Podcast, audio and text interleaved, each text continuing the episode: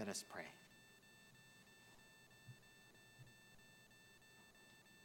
Lord, as your scriptures are read and proclaimed this day, we ask that by the power of your Holy Spirit, that our hearts, our minds, and our very lives may be transformed by your holy word. Thank you for your gift of Scripture, we pray. Amen.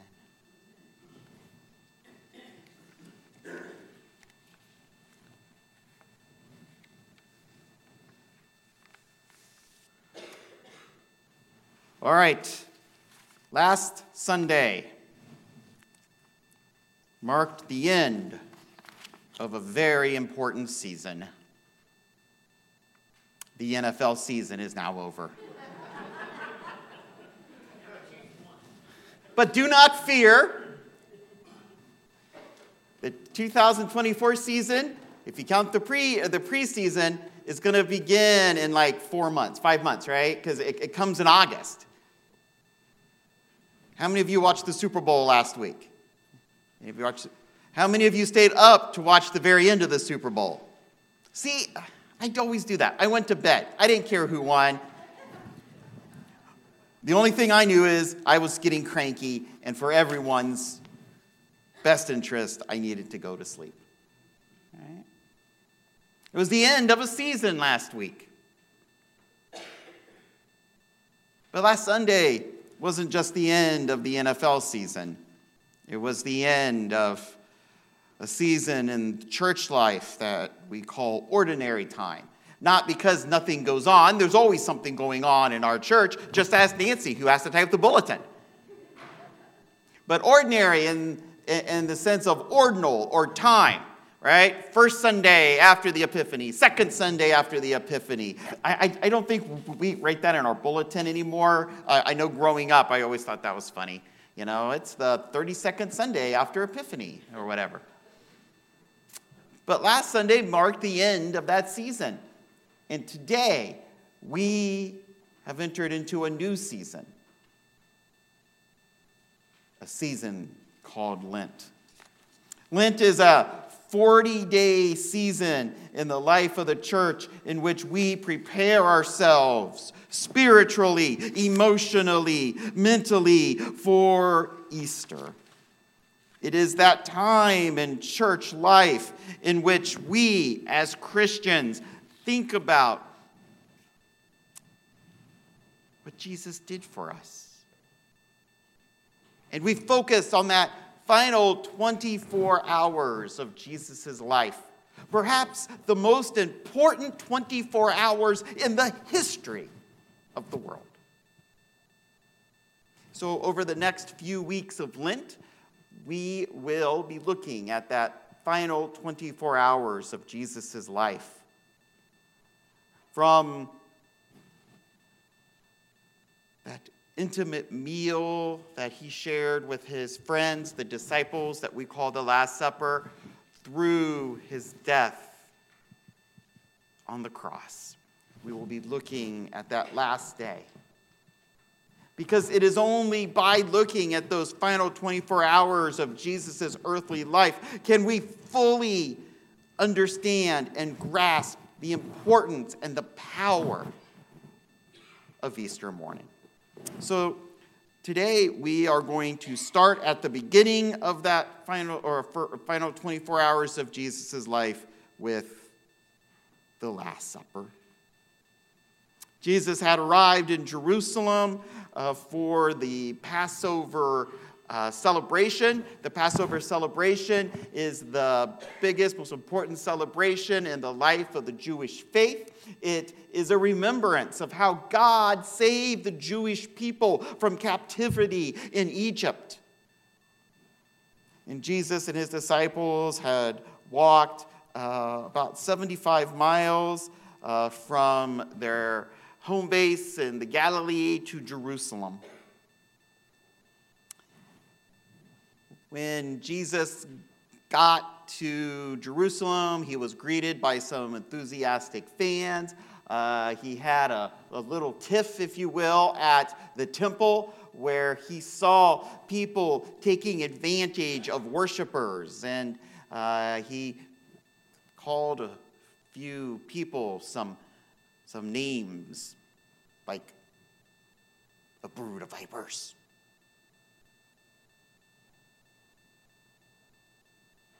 Jesus healed while he was there, and he taught while he was there. As the week progressed, Jesus sent two of, of his disciples on ahead of the group. He sent them on to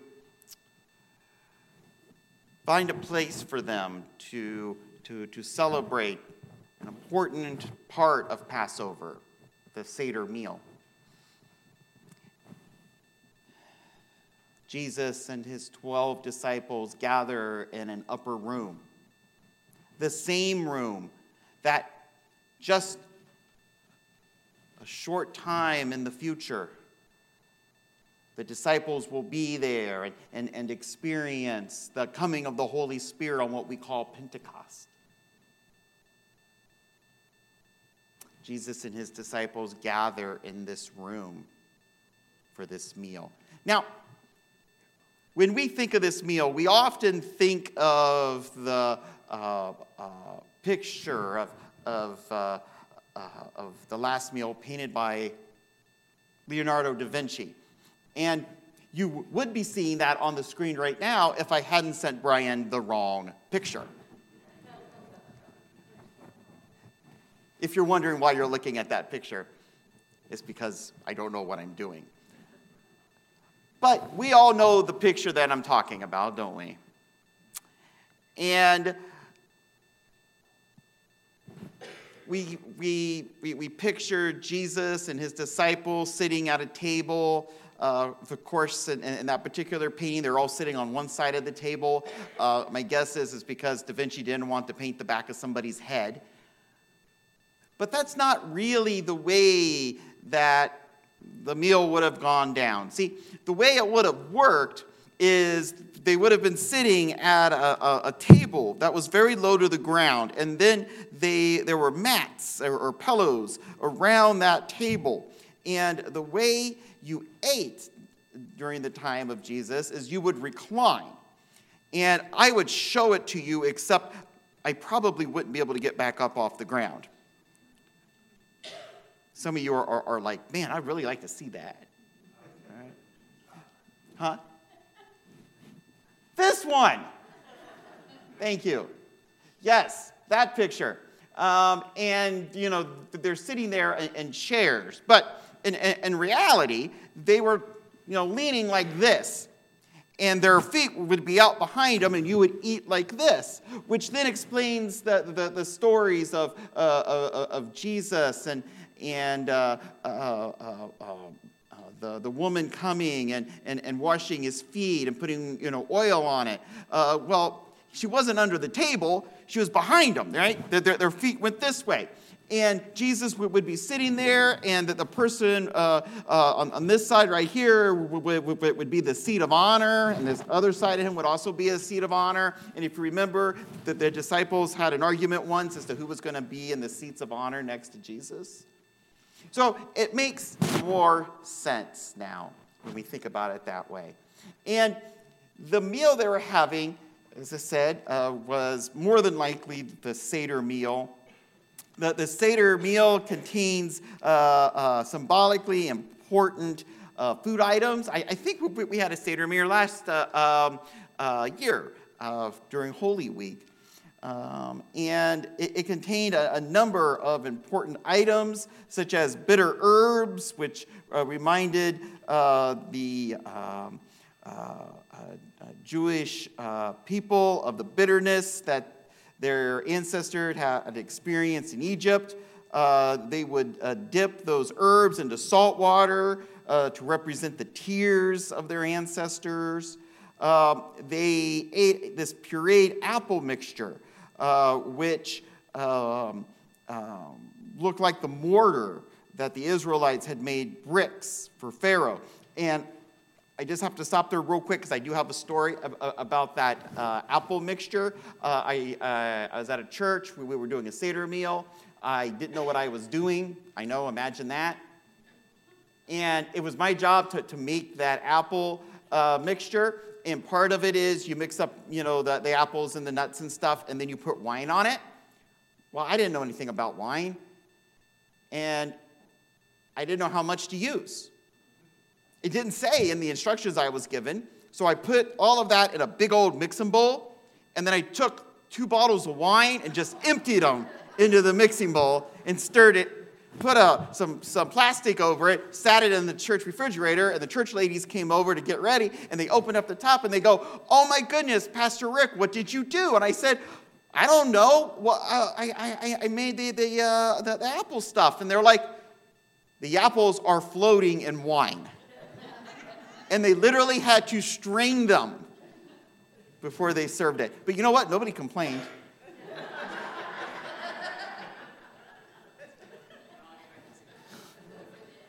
They also, uh, uh, uh, an egg is served as a symbol of new birth, new life, which is very similar to the reason we have eggs at Easter. Uh, and then uh, the unleavened bread, which is a reminder of the haste in which the Israelites escaped from Egypt. There would then be a lamb, and the way it would work is you would buy a lamb, and uh, Jesus sent uh, two of his disciples to the temple. Uh, you would take the lamb, you would present it to God. The priests would then kill the lamb and slaughter it and then take, take a small portion of that uh, as your, your uh, offering to God, give you the, the remaining part of that lamb, and you would then come back and cook that, and that would be your meat um, uh, for the meal. And it reminded the people of the, the, the blood of, of, of the lamb that was used during the original Passover, where the Israelites took the blood and put it over their doorpost so the angel of death would, pass them over, if you remember that story from Exodus. And then there would be four small cups of wine, a reminder of God's four promises to redeem the Israelites in, in Exodus 6. This was an important meal. It, it was a festive meal. It, it was uh, a time of, of eating, a, a, time of reflection, and, and a time in which one is just happy to be with those they love. And it was during this meal that Jesus said something that was so provocative. It, it shook the disciples to their core. He said, Truly I tell you, one of you will betray me, one of you who is eating with me right now. And all the disciples said, Surely not me, Jesus. You don't mean I'm going to betray you. Jesus, Jesus simply said, One of you who is eating with me now who is dipping the bread into the wine with me now will betray me. When I think of this part of the story, I am reminded of how I have betrayed Jesus. I think we've all betrayed Jesus in one way or another in our attitudes, in our actions, But you know, it can be comforting to think that, oh, it wasn't my sin that nailed Jesus to the cross, but you know what? It is. It is.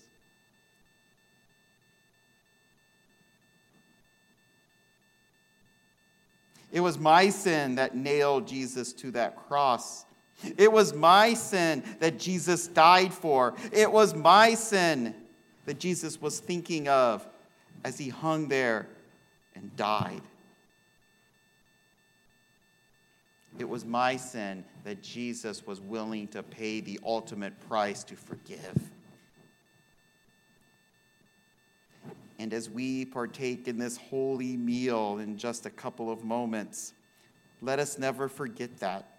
That what we are commemorating, what we are participating in once again, is the meal in which we acknowledge that Jesus died for our sin, that Jesus died for us. He died not for sin in some abstract form. Jesus died for my sin, what I do, how I hurt others, how I hurt God.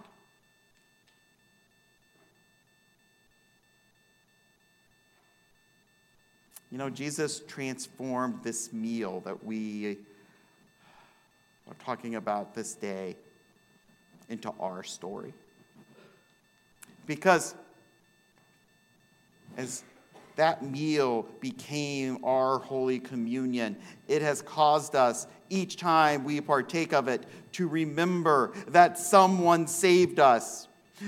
It causes us to realize that our freedom has come at a cost, and it helps us to understand that God, walking in human flesh, flesh suffered and died for us. My friends, as we partake in Holy Communion, let us never forget that it is a reminder of a real meal that occurred so long ago. It's a reminder of God's love for us. It is a reminder of Jesus' sacrifice for us. And it is a reminder that through Jesus, through his death and resurrection, our sins have been forgiven and we have hope of new life right here, right now, and the life to come.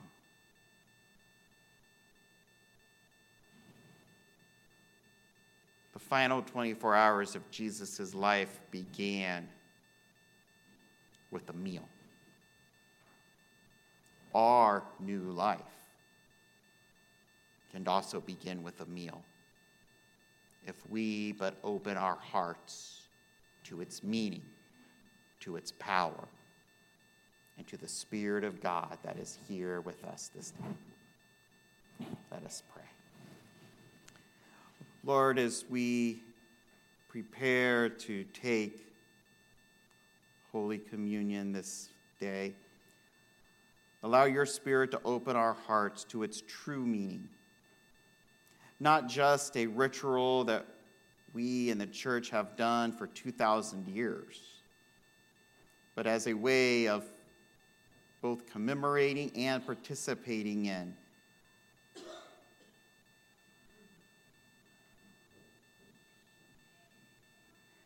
the transformation that you caused in the world.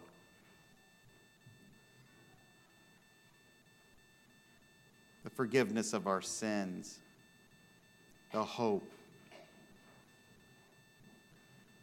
So, Lord, allow this to be a special time in our lives. Thank you for dying for us. Amen.